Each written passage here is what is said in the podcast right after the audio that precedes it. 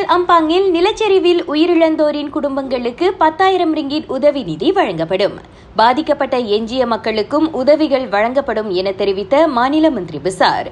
எவ்வளவு தொகை என்பது கூடிய விரைவில் தெரிவிக்கப்படும் என்றார். இதனிடையே தாமன் புக்கிட் பெருமாய் பகுதியை சுத்தப்படுத்தும் பணிகளுக்காக வீடமைப்பு ஊராட்சித்துறை அமைச்சு பத்து லட்சம் ரிங்கிட்டை ஒதுக்கியுள்ளது. அவ்விடம் பாதுகாப்பானது என்பது உறுதிப்படுத்தப்பட்டதும் சுத்தப்படுத்தும் நடவடிக்கைகள் தொடங்கும். கிளாந்தானில் நாலாயிரத்து ஐநூறுக்கும் அதிகமான சிறார்கள் கோவிட் நைன்டீன் தடுப்பூசி போட கொடுக்கப்பட்ட தேதியை தவறவிட்டுள்ளனர். இது இம்மாதத்தின் முதல் எட்டு நாட்களில் மட்டும் பதிவான கணக்கு என மாநில சுகாதாரத்துறை தெரிவித்திருக்கின்றது. பிள்ளைகள் தடுப்பூசி போட கொடுக்கப்பட்ட தேதியை தவறவிட வேண்டாம் என பெற்றோர்களை அத்துறை வலியுறுத்தியிருக்கிறது. நாடு முழுவதும் ஐந்திலிருந்து பதினோரு வயதுடைய சிறார்களில் சுமார் முப்பத்தோரு விழுக்காட்டினர் கோவிட் நைன்டீன் முதல் தடுப்பூசியை போட்டுள்ளனர்.